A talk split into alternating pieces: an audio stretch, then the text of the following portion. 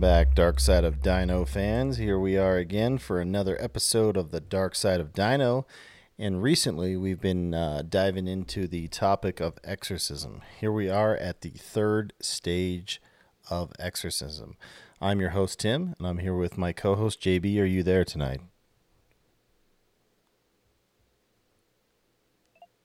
You there, JB? What's going on, man? Not much, not much. We're back for the uh, third stage of uh, exorcism, uh, obsession stage. So we'll get into that here after this quick little hymn.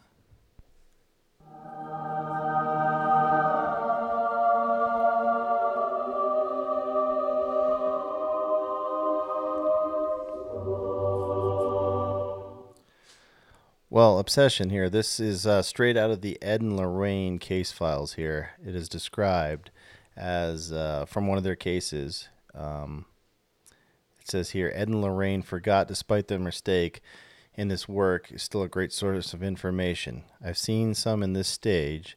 It was Aria. She could hardly function. Aria walked like she was drunk or high all the time. The entity encouraged reckless behavior. Her grades became awful. Reasoning with her was difficult. Even in all her hobbies were connected to the negative entity.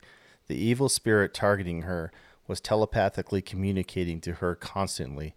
She had no breaks. It's difficult to communicate with someone who can't think on their own.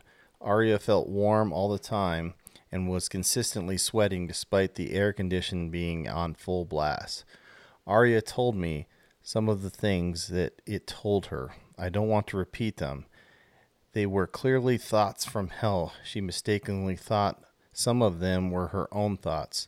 The evil spirit that stalked her also told me similar things that Arya heard. It was horrible. Evil entities like this use classical conditioning to train victims to bend their will. The entity took home in her life obsessively, hence why the stage is known as obsession.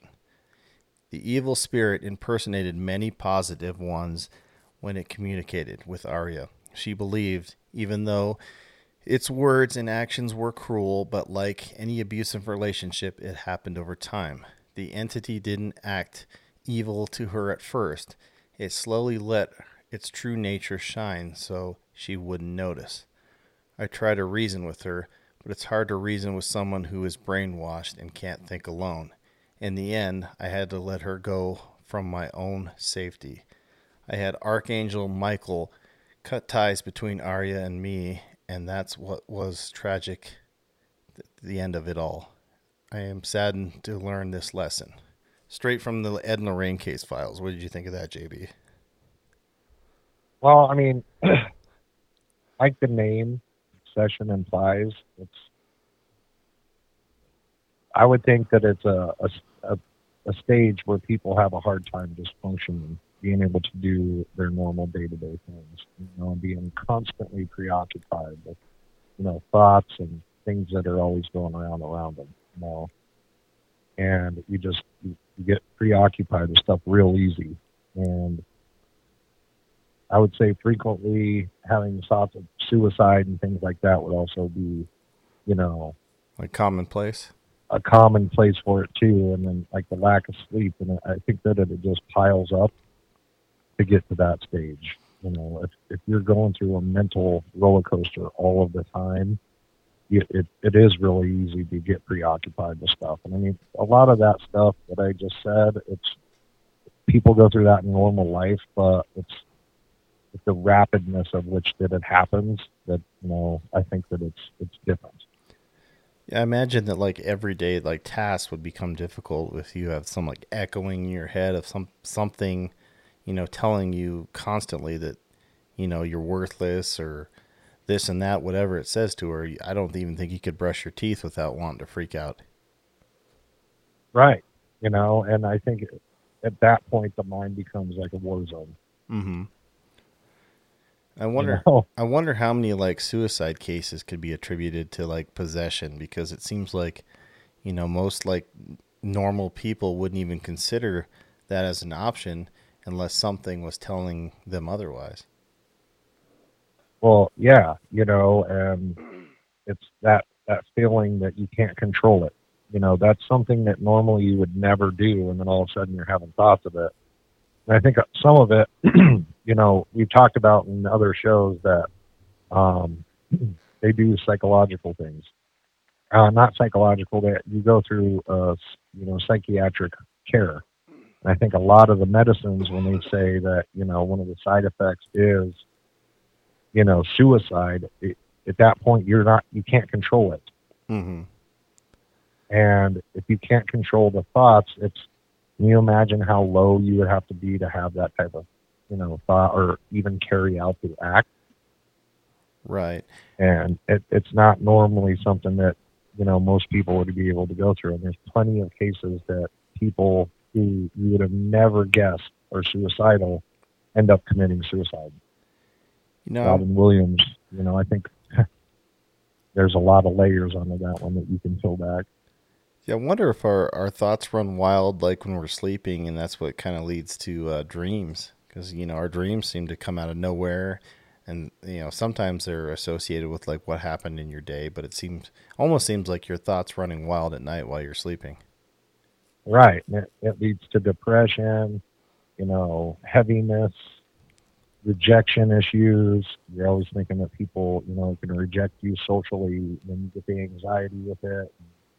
You know, you you're relentless on yourself, like beating yourself up, you know, and not forgiving things that you're doing. You know, you know, a disappointment, the loneliness, you know, depression again, like that's that's a big one. And then you start to self destruct. And then I think as soon as you start to experience all those signs in succession, that's when suicide becomes real real prevalent, you know, and according to a lot of stuff that I've read and heard and talked to priests about, it's you know, those are potential signs um, of any activity or presence that, you know, may be demonic at that stage. Yeah, depression, So- feelings of hopelessness. You know, something's t- like constantly ringing between your ears could definitely lead you towards uh, an outcome like that. Right. Or, you know, oh, if you've never you're you're anxious all the time. You know, and I I can identify the that feeling because I do get anxious all the time for nothing. You know, and it, it's And is that what leads towards like the buildup of like activity in your house? You start getting anxious and nervous, and then things start happening, or is it just it's there, it's quiet, and then like later on things start to occur? it's I would say when I start to have real weird feelings or you know desires for stuff that are odd. Um, I think anybody that's watched the videos can tell that I can't control my mouth. You know, I don't have a filter. You know, and I I can't control it to that sense. Like I can't tame myself uh, from you know lashing out at people. And from one of the you know, priests that I have had the opportunity to talk to, you know, as he described to me that that's the sudden outburst and stuff like that, or you know, uncontrollable burst of rage that I'll go through when I'm I'm on, you know, podcast or, you know, even with the videos, like I'll cuss and I just I can't control it at that point. Like I, I, I cuss more frequently when I'm going through that kind of stuff, and you know it, it's increasingly noticeable when I'm I'm leading up to that. Like I can I can step back and be like, okay, I, I'm getting a little you know amped up here for no reason, and uh, you know when I'm I'm just splurting out cuss words or lighting people up on live feeds, like Mm-hmm. it, it's you know that priest directly watched all my content and he said the same thing. He's like, "You have a real problem in controlling what you say, right?" I was like, well, "Obviously, And I, obviously, I have videos to prove that. and I obviously, don't know if it's not that's like something or it's not like Tourette's or anything like that. You've never been diagnosed with like Tourette's, where that's just uncontrollable thoughts spilling out. no. I just thought it was because I was an asshole. yeah, we all have a little bit of that in us for sure, but you know, Right. Well, I, I have all no of us are- problem. I don't hold back. I don't sugarcoat it for anybody. not all of us go through the things that you're going through either at the intensity you're experiencing it either. No. Well, I mean, who, did, who knows? So where does You it know, go from there? So where does it go from there? Um, Do you find that that's very similar with the obsession like category as far as uh, uh, you know oppression being the third stage of uh, demonic possession?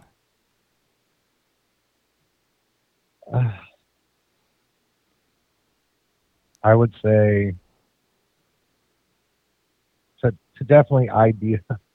I, I think a lot of the things that we associate with possession and that kind of stuff is just categorically placed in order, and I don't I don't honestly think that it happens like that. I, again, this is this is based off of hundreds of thousands of people saying that it's demonic or whatever. That has only opened up my eyes to this type of stuff.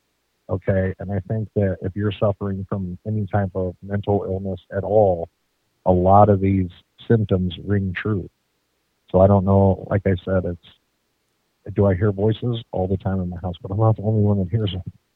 You know, and I think we all go through periods of time where we're, you know, feeling down and out and you know, there's it's just times that you don't feel like doing anything, you know, but when it becomes an issue to where you're having problems going to work or you fall into, you know, major depression and going through financial issues, I, I, I don't think you can always say, Oh my God, I'm getting possessed. Like I think that that would be kind of a cliche and a way out, if that makes sense. So I, you know, I, I think that, you know, identifying clearly in stages of how it's supposed to go is too scripted. I'm sorry, but I don't think that it, I think it's a jambalaya of all these underlying issues that you have. And again, like we've talked in other places, I, I think that a lot of it you you materialize inside your head. You think about it nonstop, over and over, you know, and you've, you've heard things, people being able to manifest their own destiny because that's, they, they talk about it, they dream about it, they, they go through it all the time and then eventually it becomes true. Like if you, if you put your mind to anything, they said that you can accomplish it. I think that that's very, very real in the sense that if you read stuff like this or you, you know, drink the whole bottle of Kool-Aid, I mean, if you go looking for something hard enough, you're going to find it, right? Absolutely. So I think that it it puts you in a different mindset, and you can take one way or another. There's no meet, you know, straight path for this type of stuff. I believe like it's either one road or the other. You take a right or a left, and depending on which road you're traveling on at that specific time, or dictates what happens. You know, and like I said, in my my case specifically, I've I've been able to identify those roads but even then, it's it's just controlling the small things, you know. And I, I really believe that there there's no there's no set path for something like this. I, I just think that it's itemized and uh, to put it into a, a bullet point. I, I just I don't I don't see that. Yeah, and there's like a difference between like uh, some something else controlling like your habits like all of us have had those moments where you know like i don't want to go to work today but it's kind of you know you're telling yourself this in your own voice and that's not the case with like possession. Something else is controlling you know your habits as far as you know the drive to do things. Right. And have you ever had something happen where you're like holy shit that that is something i would never normally do. Well, how did that happen? Hmm. you, you can't control it. Yeah i mean think we've all had that time in life, but when it happens, like, you know, when you have problems saying, oh, I'm just going to ditch work today, knowing that that's another day's pay that you're not going to be able to have. So when you start to miss consecutive days, you know, then it leads into financial problems, which leads into depression, which leads into a, you know, it's like a, a snowball. And that's what happens with real life with anybody. But is it is it out of your character to do that? And maybe that's when you start needing to like really stepping back and saying, "Oh, okay, you know this this is not normal for me, and it's it's not me, you know, that's that's doing this mentally." Yeah, it's that, like a vicious I would cycle. Think leads right back into that mental struggle, and if you don't try to combat that in some sorts, you know, I absolutely think that if there is something demonic around you, that's that's the perfect time. You have to be, you know, your guards down, right? Mm-hmm. And it's like a vicious cycle, like you said. You know, one day's work can snowball into, you know, a week or ten days, and then you just get into, you know, a, a cycle that you can't break, and it's just deeper and deeper into depression at that point. Right, and then you know you start to lash out at everyone. You know, you're right. The hardest thing to do is accept responsibility for your own, you know, failures it's so easy these days to point to somebody else or something else or you know some some other factor for your own failures and say that that's the reason for it rather than looking at yourself in the mirror. Yeah. You know, and I think there's a lot to be said with that. Mm-hmm. You know, and I think that a lot of people that go through these stages, you know, that are from religious family, I, I just if you're acting a fool and you don't come from a family or you don't come from you know people that are surrounding you that are religious and you know can't identify and stuff like that it's it's basically like a false religion i believe you know and that opens you up to demonic stuff because a lot of these people that i've read about that you know go through exorcisms they're from a very you know devoted faith. They they're devoted to it i think that that sort of thing is how you and you open yourself up to that. You know, the words of Jesus, you know, I am the way and the truth and the life. Really think about that. Think of John something. Yeah, it seems it's to just, be synonymous, like possession, with like real religious families. Because, you know, like religion is all about like structure and discipline. And it's easy for like a youthful person to want to rebel against that and open themselves up to possible, you know, possession in an act of defiance, essentially. Right. And it just seems convenient that the, you know, the demonic entity really attacks those sorts. You know, I, I don't have any proof on the table of what type of people are open up to this type of stuff. It's again when we were talking about the doorways. I, you know, maybe a doorway is your developed, you know, sense of life. It it might be, you know, and if, if that's the case, then you know there's there's bullet points and stuff that you know that they can give you to go through that to weed it out if you're just having a, a mental you know disorder. But again, the types of people that would come in to perform an exorcism, I just I think that you have to be open to that. I've said that. Like you, the only way it's going to work is if you you have that sense of religion and you're open to that type of stuff. Because again, it's it's very controversial. This whole thing is controversial. And uh, I wonder how many cases that, you know, come across this. You know, it just seems like God, the best way I could put it is it seems like they take mental illness and signs of that, and then they pull out the 1% that, you know, are, are real demonic possessions. You know, if it's even 1%. Because if they said that this demonic stuff is so smart and intelligent, then don't you think that to preserve itself and you know taking over you, it would hide that as a mental disorder? Or does that make sense? Oh, absolutely. It definitely wants to conceal the truth any way it can. That way, uh, it has a complete and total reign. Right, and I think that a lot of these psychotic meds um, might numb that, which would leave that door open. Mm-hmm. I would attribute like the early stages of possession almost like, you know, you're dating somebody new because like in the beginning you're talking nice, you're making compliments, you're telling them what they want to hear because you hope to, you know, date this person long term. It must be the same thing with like demonic possession. They're going to tell you what you want to hear, they're going to compliment you, they're going to do anything or say anything that they can to earn your trust and that's how they get a foothold. Right. I wonder how many people slip through the cracks. Because if it's really trying to possess you and take over you, it's doing it for a reason. And I wouldn't imagine that it's trying to let you go. And then once it's got like a its its hooks into you, of course it's going to intensify, and you know the the honeymoon stage, so to speak, is over at that point, and things are just going to go south faster than you could imagine. Right and just think of how many people that are out there that have been prescribed because they missed it. Wouldn't that be the case more often? Oh, absolutely. It seems like anything in this day and age, like the quick fix is, oh, here's some medication. You know, they don't. It doesn't seem like there's a deep dive into like your condition or any kind of research that's ever done. It's just like, oh, here, take this and let me know how you feel in the next couple days. Right. Or they just keep you doped up.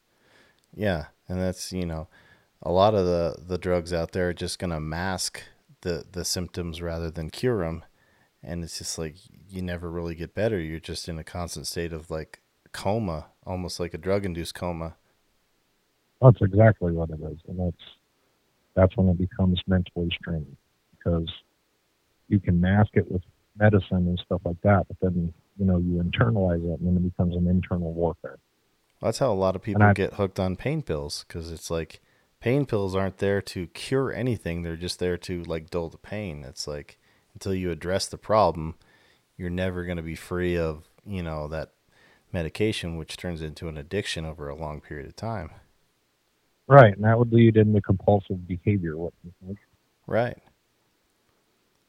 You know, or you, these people, I've seen and heard a lot of stories of, you know, people who were sick a lot, you know, be subject to a demonic presence. So, you know, they're going along happy and fine and then they start, you know, acting out, you know,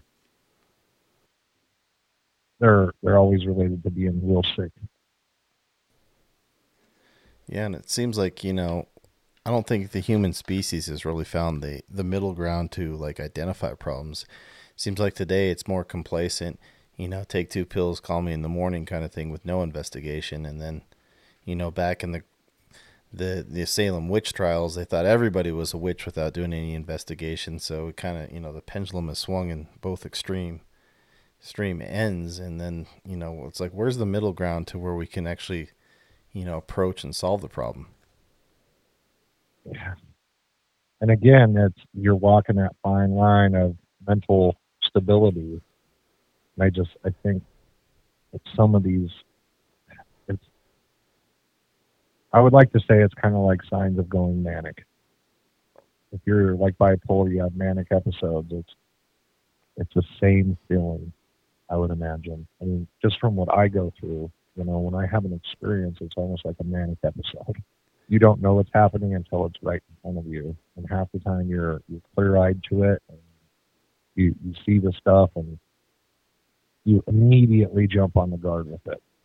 Well, maybe you should dive a little bit into like you know what what what leads to your manic episodes because somebody for people out there that are listening to this that may not have any kind of experience with you know manic episodes, they might be able to identify it later on in life if you go into some detail. Again, it's facing that kind of stuff. It's first you gotta accept that you have it. You know, I'm, I'm one of the rare bipolar people that take their meds. Okay, and I have a hard time concentrating as it is. My mind's going 100 miles an hour all the time. Has since I could remember. You know, my entire life I've struggled with it. You know, I've lashed out at people. I mean, I know something's off, and I have known for a while. And it wasn't until later in my life that you know it started becoming more apparent that it wasn't just my head. You know, it was it wasn't just me. You know, and I, I did have moments in my life. Throughout my life, I'm 40 years old, and to this day, I have moments where I can't control stuff, or you know, I have to remind myself that the things that I'm hearing and seeing and doing is it's not me. You know, and I'm, I'm constantly trying to fight to keep that roller coaster from going up and down and up and down you know, and once you can identify it and you know that, you know, the medicines, your floaties, and it helps you balance out, you know, I think the more effective my medicines at times, the more experiences I have because my guard's completely down. I always get caught off guard by it. It's people ask a lot of times, can I sense it? Like I, I know specific instances that leading up to me having an experience that's not normal or paranormal, whatever you want to call it. Um, it's different every time, and then there's sometimes it's consistent. Uh, it's I would say that I go through that emotional roller coaster for a while, and then you know I'll balance out, change my diet. You know, you got to have your blood work drawn regularly because that that'll help you identify what you're lacking in your body. Because if you have a chemical imbalance in your brain, it's very important that you get sleep, that you you know, constantly know if you have vitamin deficiencies, stuff like that, that can affect mental health. So I have a problem with testosterone and vitamin D. for whatever reason, I've always struggled to have that. So, you know, once I get back on my vitamin D medicine, plus I take my, you know, my mood stabilizers. The, the medicine I take right now is Lamictal, and it's basically made for seizures. And I didn't have seizures until I got into that bad car accident. You know, if you if you haven't seen the photo, there's a photo on our YouTube page that, has a picture of my BMW that I smashed in the back of the lady, and I hit the drivers, and I hit the driver at over 75 miles an hour, and I hit my head hard um, enough to you know lose complete sight in one eye. It's just like a buzz. and you know yeah, and people to this day still say that in that picture they see some kind of dark entity sitting in that vehicle, like in the back seat. They still claim that to this day. The hardest part about that is I felt this feeling that came over me afterwards, like uh, just checked you, you know, because literally it happened within a split second. There was no tire marks I hit her head on. She just jumped into my lane, slammed on her brakes, and tried to get back over. And by that time, it just it was that quick. And, and I, I just got this overwhelming feeling of like just sitting in my car and shaking and looking at everything all over the place. And it was just like this overwhelming feeling like, oh my God, something that, that wasn't supposed to happen. That's not normal. And that day prior, you know, I I shrugged off leading up to that accident a lot of things had happened, and you know I didn't give it any attention. You know, I didn't cuss at it or scream at it or get upset in any way. I just would cover my head and go to sleep, and then I would drug myself. Mm-hmm. But that the Lamictal, I would say, going back to that, we kind of got off on a tangent. It's it's meant to balance my mood. Okay, and then I take an anxiety pill because the Lamictal only helps balance out, you know, that part of your brain. But when I've noticed that I'm getting out of whack with my feelings, I, I definitely notice a heightened sense and, you know, more activity. So I know that the medicine isn't working at that point, and I started out at 50 milligrams, and now I'm up to 300. So I, I have to consistently get my blood taken because depending on what's mentally going on with me, there's only so much that little pill can do. So when you start numbing it with, you know, uh, a controlled substance, it's um, it's kind of like Xanax. Um, it's called um,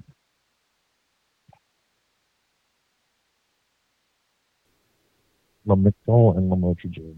Um, it's basically it's it's say it's a benzo, okay, and once my levels start to balance out, I stop to really notice, and then that's that's when the major events happen. And then I notice after that, all of my levels get out of whack.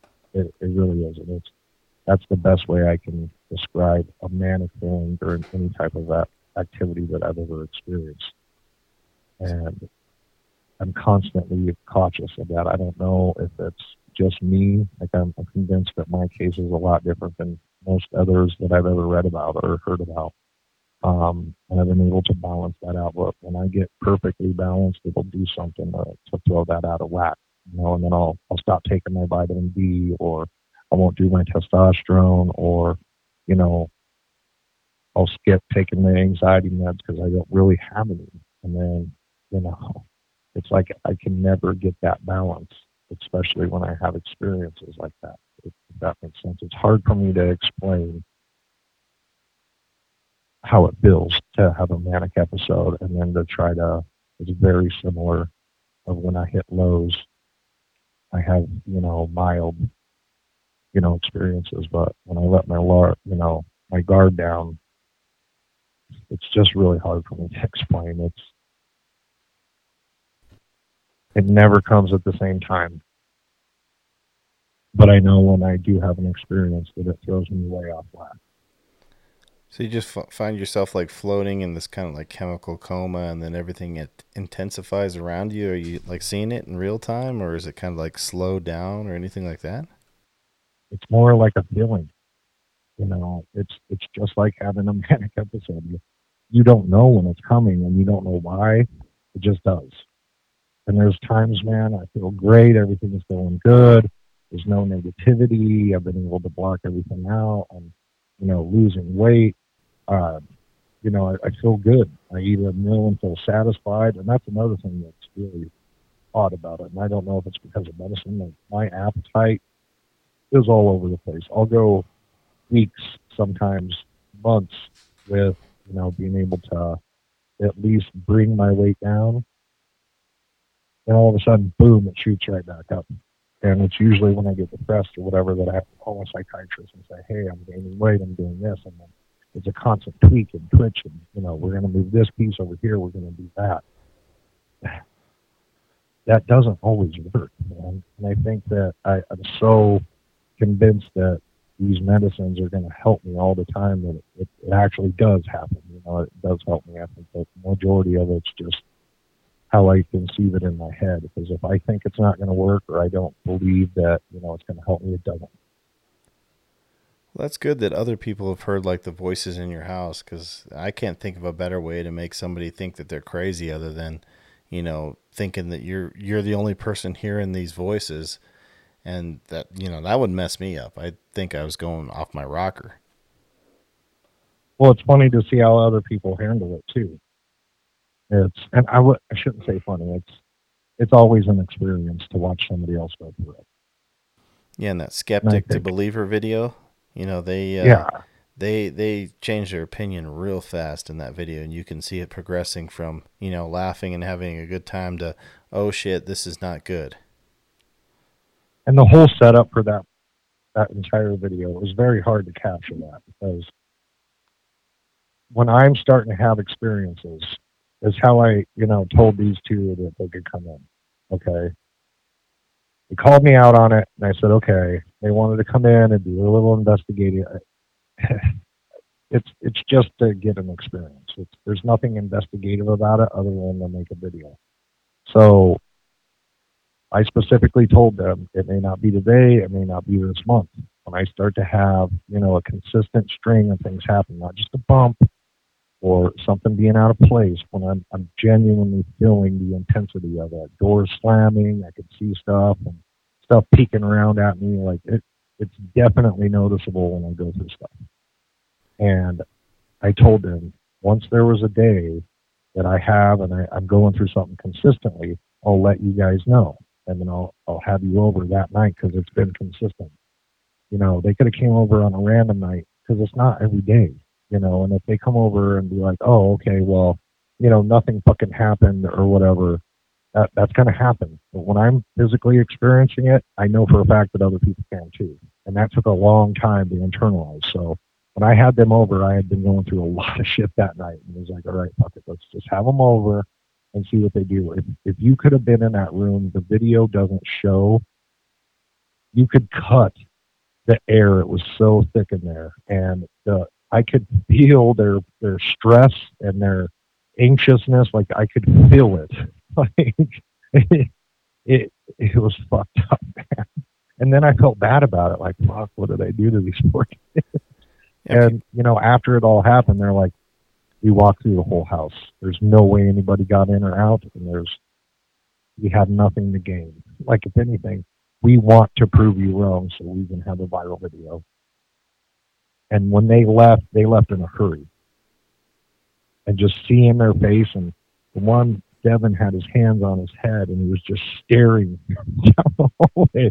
He was white as a ghost, pale white, like when you see somebody get seasickness. Like that's how he had described it. He's like, I felt like I was going to throw up. He's like, I was so scared it made me sick.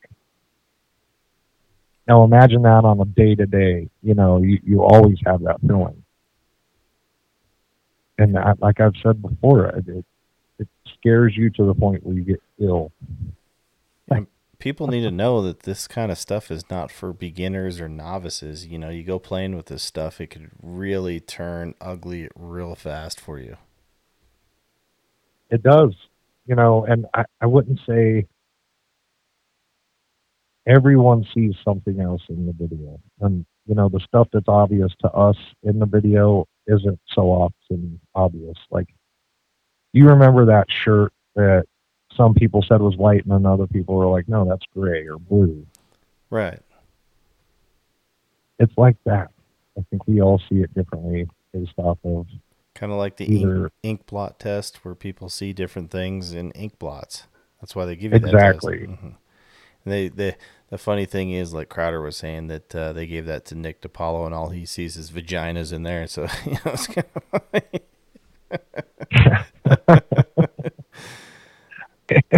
to each their own. you said something a minute ago about how like everybody uh, in the room started getting anxious and all that. I wonder if like the collective anxiety could lead to more intense activity. I would say it feeds off of it for sure. Just like I said in that video, I'm tired. That's I would rather battle it alone because when you bring the type of attention that my videos get, bro, it's horrible. The shit I have to go through for periods of time. Horrible. You know, and when I listen to these podcasts after we post them, it's like you can physically or you can listen with your own ears. I'm all over the place sometimes. Like there's so many things that run through my head trying to explain it. It's like I'm anxious right now just talking about it. And when I get anxious, and boom, the door will slam shut on me, or the lights will start to flicker. Like I've literally had a movie scenario where the lights would start to flicker when I would go down the hallway towards my bathroom and it would follow me down the hallway. And it's just, it's the weirdest thing. The light could be on in my bedroom bathroom. Nothing flickers. The moment I go in there, it's like, you know, and it gets light and dark and light and dark.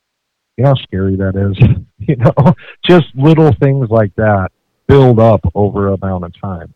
And it's that fear. It's like, all right, I got him on this level. How can I do it again? Because there's a lot of times, like I've said before, I don't even give it any no how, no mind. I completely ignore it until it makes me pay attention to it.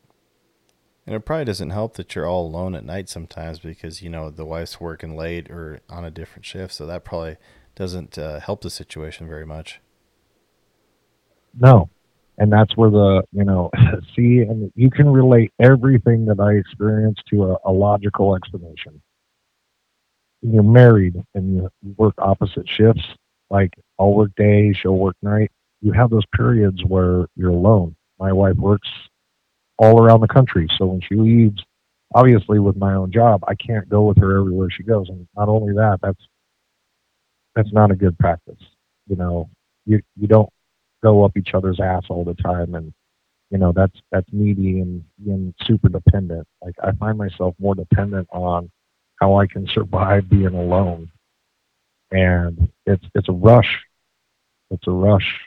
Like the other night, for example, I I'm sitting at the the couch, okay, and I hear commotion upstairs, like running back and forth, like loud bangs, like boom, to where it literally sounds like somebody jumped off the roof and landed on the floor upstairs, like a substantial fall, a hard bang, and it's bang, bang, bang, bang, bang. Well, I heard that, so I grab my phone, okay, and I, I'm, I'm very, I, I tiptoe. It's like I'm walking on eggshells when I'm having this experience. And I'm, I'm pointing my camera up the hallway, and I heard a, a noise like right behind me. And I look over, and my fucking coffee table, and it is on wheels, goes flying towards the front door. Well, there's no reason that should have happened. And I, you can literally see it go across the room, and your your initial instinct is is like, okay, I, I need to get somebody else to see this how I do, because when I record that and then I go over to like the door video, there's nothing on that door. There's no string. There's no nothing, and to be able to share it with somebody who can look at it and be like, holy fuck, man, like that's not in your head. That's why I post the videos. It's it's not to get attention. I, I didn't post any of these videos anyway. The video you've seen in my old house, this is the third place. The first house that I have recordings in with the shower curtain and you know, um, the footsteps running down the stairs at me, the the door opening closing. I did that, and you can hear me say it. See, Steve, I fucking told you. I fucking told you. There's nothing on the door. And that door had done it a number of times. You know how many times I sat there waiting for that fucking door to open and nothing would happen? And then boom, when I'm not looking for it, there it goes. It open up right in front of me. And like with some stank on it, you know, like the fucking door would fly open.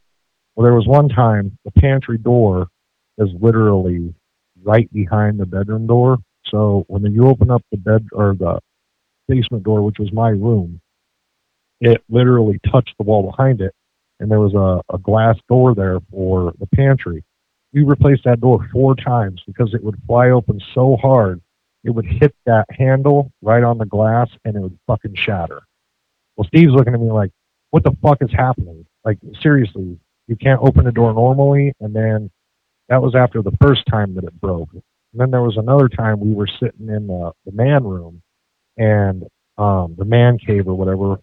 We had a TV and stuff in there, and that's reclining couch. It was where we went to relax because we were both single. We were dating other women. Like we weren't looking for anything serious. So we were sitting in that that main room, and that fucking door went flying open, flying open, and it smashed into that door, and it broke the fucking glass again. And Steve looked over at me, and I looked at him, and that was when I was like, "All right, well, you know, fuck, dude." And then he he just brushed it off, like, oh, "No big deal. Maybe it was just the wind." So we went downstairs. All of my bedroom windows were closed, and they're small. They weren't recessed windows, and you know, I didn't really know the term recessed window until we were looking it up. It's where you dig out and around, and you know that's that's code in Colorado now. These weren't up to code. It was an old farmhouse, so those windows would have had to been wide open, and even then there wasn't enough wind pressure that could open that door like that. The door was shut. The little thing went in the hole at the door to latch it in. That fucking door was shut to the point where we would put chairs in front of that fucking door and it would push the chair out of the way. And that's how it started, you know. And when I got that video, I was so excited to be like, see, Steve, now we can show somebody and fucking boom, you know, we're not nuts. We're not going nuts. You know, and he just chalked it up like, oh, it's just in our head. It's like the fucking door just broke the glass. How the fuck? And it would shoot this fucking chair across the dining room. Like literally, it would it would come open with such force that would spit that chair out and it would go sliding across the floor. Sometimes it would fall over. Sometimes it would just slide it to the point where it stayed on all four legs and just moved all the way across the room. What do you do at that point? You start questioning you know, your sanity, I would imagine. You start to yeah. you question every. Mm-hmm. And that somebody else went through it. You know, that's that's even better. And the fact that you have it on video. That's seeing is believing in my appearance. You know, it, it, it really is. I, I still don't buy into this whole alien bullshit. You know, even though the government and people have come out and said, yes, these are definitely real, that asshole inside of me is like, these guys are full of shit. You know, and that's just because I haven't had an experience. It, it wasn't. You know, and that's how Steve and me looked at it. Like, what the fuck is this? There's there's got to be a reason this door's flying open like this. And we we looked for every fucking reason, and when I caught it on camera, that's when everything changed. Right, and you had said that you know with your job, and you obviously can't travel with your wife all the time. You know, a lot of people have said that this activity or entity is tied to you. It's like you know, almost like she needs a break, and if you were to go with her, it would just be continuing the chaos. So I can see where you know you wouldn't always want to go with her just so she could get a break from that shit. You said it. I I abundantly respect and love her to death because she's never had really any experiences like that. Yeah, nobody has. So when you see your husband's videos online, it, it it affects her to leave me at home. She does not like to leave me alone. Because there's there's been some times, man, where I was on the phone and it felt like somebody pushed me down the fucking stairs. And I went face first into the, the bottom landing. Face fucking first. And I swear it felt like somebody put two hands on my back and then shoved me. Like you know, like I don't know, you played football. The best bet is is when somebody takes a, a fucking cheap shot at you in football from behind, your head snaps back. You know, you that force has to hit your body with enough to your head just fucking snaps back and then you go falling down. Mm-hmm. So it's like a, a blindsided hit. And that's that's what happened. You know, and I don't ever really get into it too much with a lot of people. It's just because I feel like it's oh okay, this is too much. But, you know, the hmm. whole point of this podcast is for me to lay it out. So when people ask, you know, has it ever, you know, scratched you or affected you? Yeah, you know, when I'm four steps down on, you know, 18 stairs to get to my bottom level, the main level of my house, and I go flying down face first into the fucking the wall, that's not something I would do. And I didn't slip. You know, I'm I'm firm in my, you know, stance, and it just my head goes flying back, and the next thing you know, I'm picking myself up like, what the fuck happened? And I still feel it on my back almost. It's like I something touched me, and threw me down the fucking stairs. And thank God I'm a big guy with a big, thick skull, you know, because the way I hit the wall, you know, I remember putting my hands out and then like I pushed up and face first into the wall, just like there there was no there was no putting my hands up to brace myself, you know, from hitting the wall head on. You know, I remember putting my hands down on the stairs and feeling myself fall, but I can undeniably tell you something shoved me. And then I freaked out and called, made phone calls, like, and that that does help me for a sense. Like, the moment I pick up the phone and reach out, it's like boom, it stops. And then when it's just me and it, it's like, God damn it. You know, something pushed me down the stairs the other day, or you wake up and your fucking blanket's in the corner of the room. you can't kick the fucking blankets off. I have a down pillow um, top fucking blanket, a duvet or whatever it's called. It's not light, you know, and I've found my covers ripped down, you know, torn sometimes on the sheets. So I don't even sleep with a sheet anymore. I put the sheet over the mattress and I just get under the blanket. And that blanket now has been thrown across the room. Um, in one case, I woke up and one whole side of my body on the side. My my boxers were kind of pulled down on one side, like enough to where it went over an ass cheek. You know, and when that type of stuff starts to occur, that's when true terror starts to really happen. And then it seems like boom, overnight, nothing happens you know, it's it gets intense for a while, and then it will slowly build up. And then there's other times, man, where I'm woke up, the room's freezing cold, I can see my fucking breath, and all of my doors are slamming open and shut. Boom, boom, boom, boom, boom. And it's repetitive. You know, there's there's times that it's knocks a three. There's times that it's just a loud kaboom.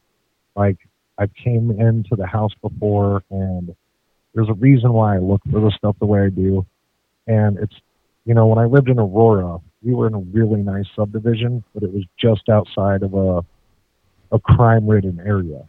So naturally you're going to think it's somebody trying to break into your house or somebody has broken into your house and you've all seen that classic story. It's, you know, it's it's nothing but wind banging up or old pipes. This house was newer.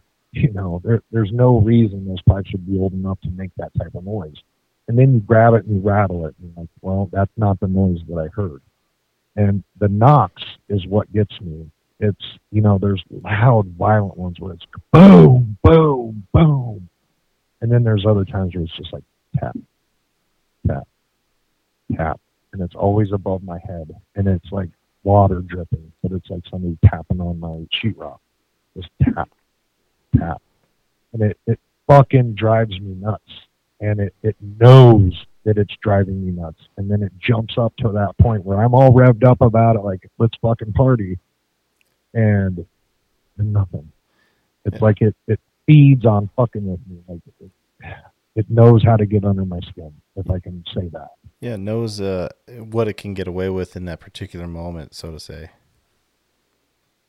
Right. You know, and it wasn't the fucking basement. Okay that's where the smell would originate.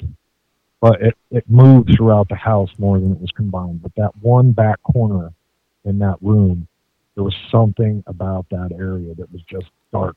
And if you look in all the videos, all of the shit that I have in my basement, you would think that you would move it away from the front door and towards the back of the, the basement just because it's out of sight, out of mind. That's the stuff that you store, your Christmas decorations, old pictures, you know, shit that you kept from, you know, growing up and just, you know, just random little things that you just don't put out. You, you acquire things over a lifetime and it's stuff that you t- carry with you. If you look at all of my videos, everything that I had down there was really close to the door. Didn't care who saw it because I'm not going back there. So anything that I would have had back there, I moved towards the door because I knew at one point I'm gonna leave this house.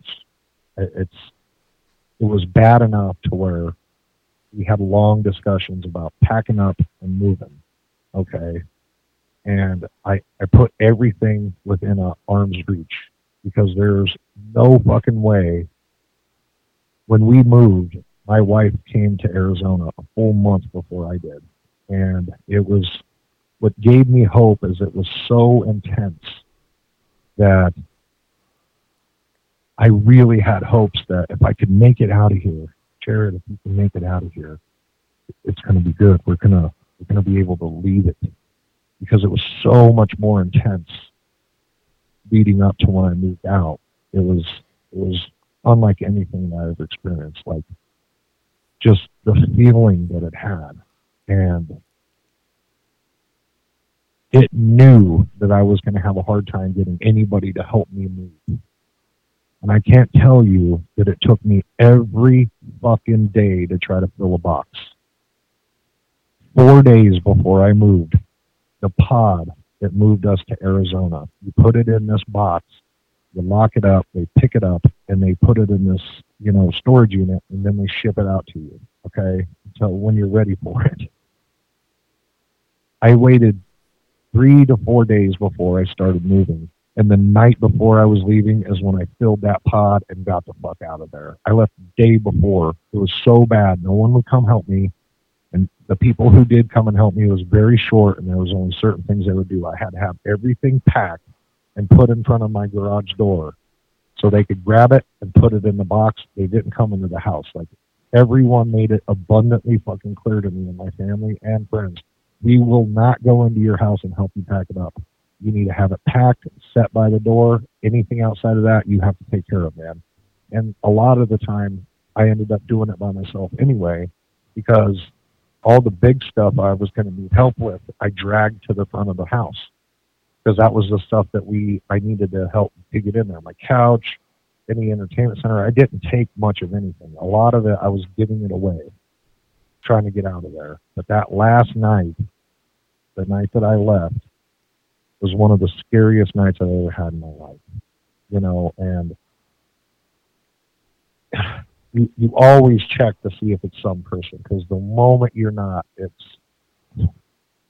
it's going to be when some pervert's down in your basement, you know, ready to skin you alive or something. You always have that feeling.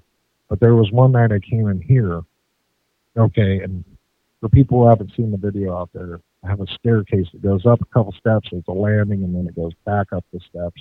You know, and there's it goes right up to the top of the upper level of my house. Well, I'm sitting there, and I never really looked to where my roof access was, the attic.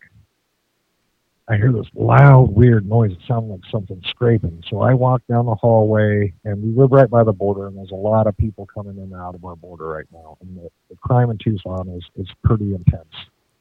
So I, I'm seriously walking down the house, half scared that it could be somebody moving in. Break-ins in my neighborhood have happened, and we live in a very nice neighborhood. So immediately I was like, that that wasn't like normal sounds. So I I literally am walking through the house panicking, like, what the fuck was that? What the fuck up? And I looked up in the hallway and there was a hole in the wall. That's where my attic was, but the sheetrock was cut out into a square that laid down on top of the frame that was framed out around the attic. And again, I, I never really paid attention. I don't look for that stuff. Well, that sheetrock was pulled through the frame to where it was like wedged in between the frame of the opening and the you know the trim that was going out. You have to pull that down to make that happen. So I'm looking at it like, oh fuck, someone broke in, they got up there. But the problem is, is we have ten foot ceilings, you know, and you would need a fucking ladder to get up there. Well, I left it, and then my wife came home. She's like, "Were you in the fucking attic?" And I'm like, "You know, honey, like, there's no way somebody got up there, but I heard this weird fucking noise after a loud bang." So I went and looked, and when I came back down the hallway, I looked up and I saw that. I said I didn't even know that's where it fucking was. So eventually, we borrowed the ladder from my in-laws, and I got up in there. I had to break that fucking door to get it out of the hole.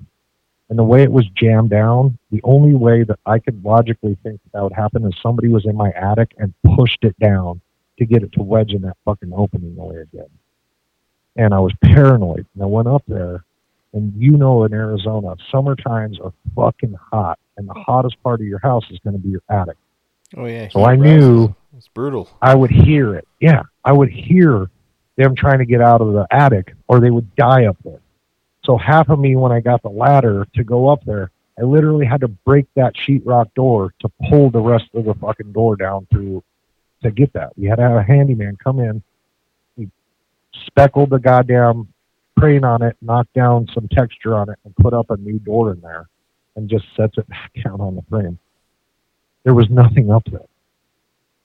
There's no way somebody would be small enough to, to go through the crack of how that door was sitting in that frame to get up in there. And if they did get there, I would have heard them come through because they'd had to break that sheetrock just like I did to get that fucking thing out of there. I was pushing on it, pulling on it, and finally I pushed on it just enough, it snapped. So that whole time I was telling my wife, I was like, if somebody did get in, they're going to have to make a lot of noise, and I'm ready. You know, I have the gun, and I don't like guns, and I'm sitting there with in my room just fucking waiting. What? Oh, I'm just listening to you. oh, I thought you said something. No, just listening um, to you. dude. So you know, the anxiety, I went and got a kitchen chair and set it in my room. And I put it inside my room to where I was by the pillow of my bed. And I had a straight shot down the fucking hallway. And I sat there and I held that gun. Like, I, I dare somebody to get out. And like I said, my wife seen it and she was just like, oh my God, somebody broke in. I was like, honey, can you tell me how that person up there would have got through that little hole with the sheetrock blocking? And that's that led off into a whole fucking journey that made me stop recording. What? Oh, just listening to you, man. You're telling the story. Do you not? Do you not hear that cutting in? No, no. You you didn't hear anything? No. It sounds like you're saying something like an echo. no, no. When I'm listening to you, I got the mute, uh, mic on mute. So. wow. Uh, you never know. No, I'm I'm not kidding. If Buck recording at this point, you're you're really not saying anything. No, no, just telling the dog over here to relax a little bit, but you know that's what the mic muted. And you were on mute. Yeah, I had the mic on mute, and I'm like, yeah, we'll we'll go bed here in a minute. Just calm down. oh man, we gotta fucking press. You gotta review this. How long have we been talking? Hold on. Yeah, a little over one hour. six minutes. Yep, we're we're getting to the point where we're going to end this session here in a few minutes. So yeah, we'll definitely check back. You know, let people know if they hear something. You never know. right. But there's some other well, stuff that happened. like ramping up, man. You, you, know, you told me this, and there's no video evidence of this, so people don't know. But when you left that uh, your old house, you said you know you moved everything out. You made one sweep through the whole house to make sure you didn't forget anything locked it up, get in your car, you turn around and, and something's staring at you through the window. Yeah, I didn't want to tell people. you know, I mean, like that's part of the. That's story. what gave me hope moving, dude. Like, yes. I it felt like it was saying goodbye. Like I'm here, and it, everything was out of the house. Or was pissed that you were leaving. You know, you can look at it, you know, in a number of different ways. I left in a hurry that night a very fast hurry. That was it. Packed it up, got the rest done, left some stuff behind that needed to be thrown away, got charged for it, and I got the fuck out. And I looked over in that front bedroom and the light was on. I know I left all the lights off because I'm not paying for the electricity to be on 24 7, you know, and a light and for people to look in the fucking room. So my curtains were shut, you know, and I had those wood shades. Everything was shut down. I don't want people seeing that the house is empty and fucking somebody breaking in and squatting on me. That's incredibly expensive and just bad setting. I didn't go back in the house to shut the shades because it was a, a big, tall figure, taller than the window, just standing back in the room looking right out at me. You know, and that's the type of story, you know, the shit that happens that people are like, oh, well, that sounds like a horror video. yeah, Where do you think these people get the idea for it? That's the type of stuff that nightmares are made of, man. And other people have like witnessed some of these events. Like we talked about how Devin was talking to you on FaceTime and you had a uh, seizure and passed out and your phone hit the floor and then he swears to God that some kind of shadow face bent over the phone, smiled at him, and then the phone cut out. You know, and that uh, traumatized him. To this day. Yeah, he still has, you know, you know, flashbacks of that. It freaks him out. When I talk to him, I talk to him all the time, and every now and then that does come up. When that first happened, it was after my accident, if you remember, and that's when I started having the seizures. Yeah, and I mean, we do so these podcasts right around that time. Yeah, we do these podcasts so everybody can get the full story from you because you can't get the full story from just watching the the YouTube videos. You get the visualizations, you get to see some of the horror side of things, but you don't get the full story unless you listen to the podcast.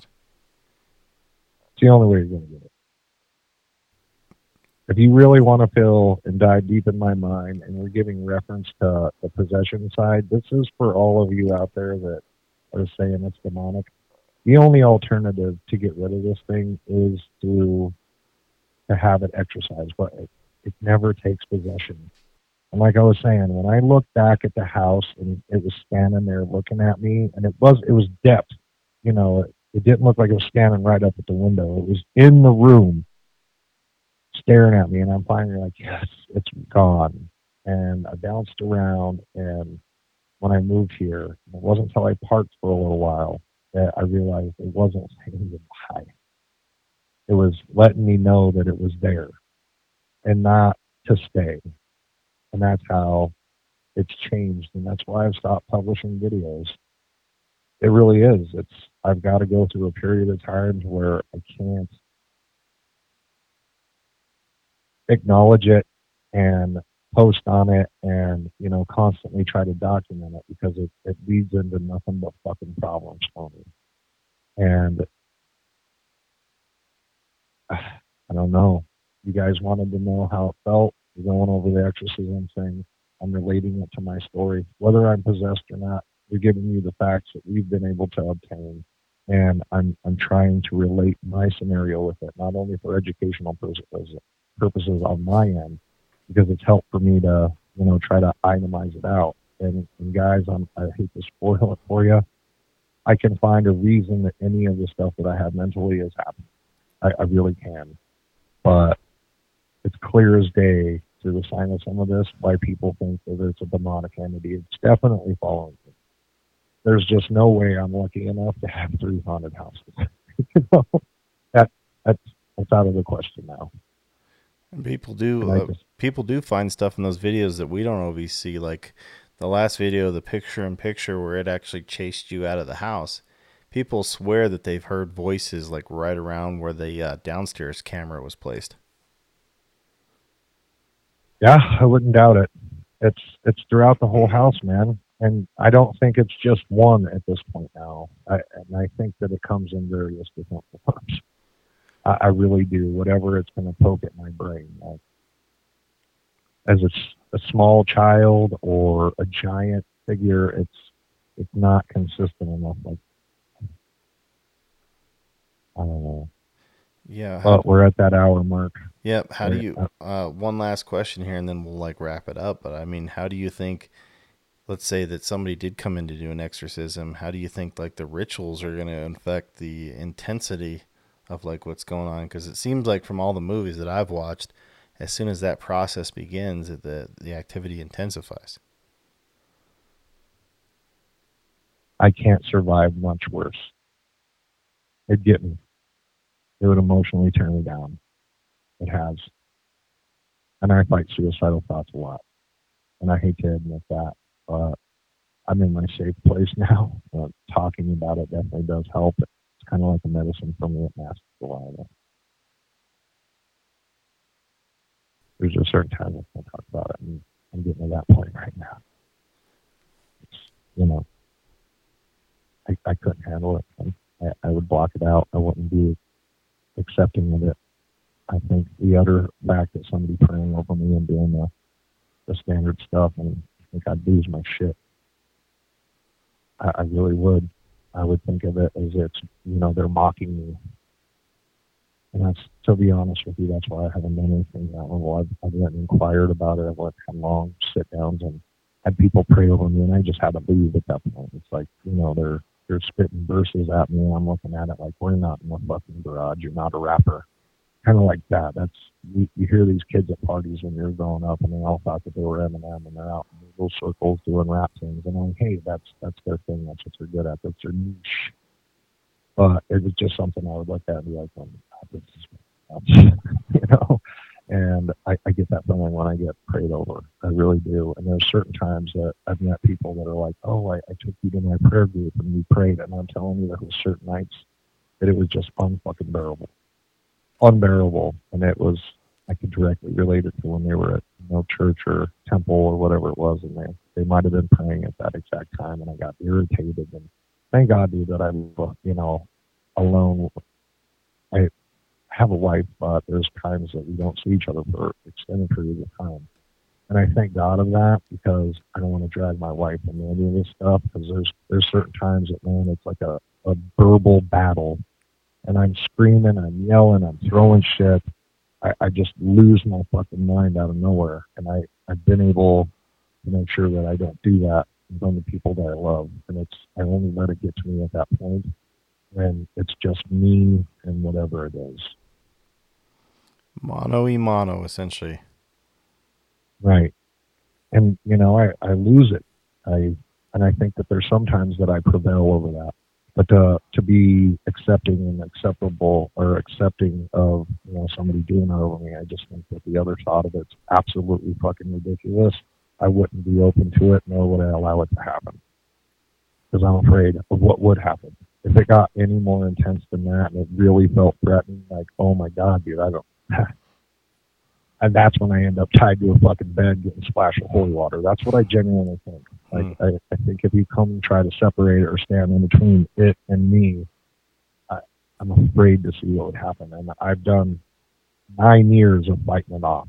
I don't need somebody to make it worse.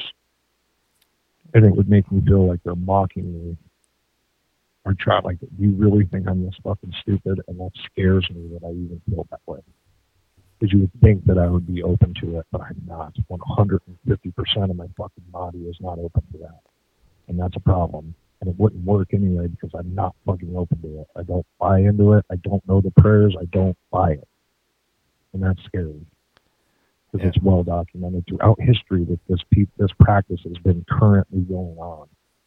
And I'm telling you with 100% certainty, if you're really going through this and you're listening to this podcast, you know exactly what I'm fucking talking about the last thing you want to do is make it any worse than it's already doing in life. And I am not ready to have that battle to where something's in me and I can't control it and I'm just pushed down. I've go through enough fucking pain as it is, mentally, physically, you fucking name it, chances are I've been through it dealing with this shit.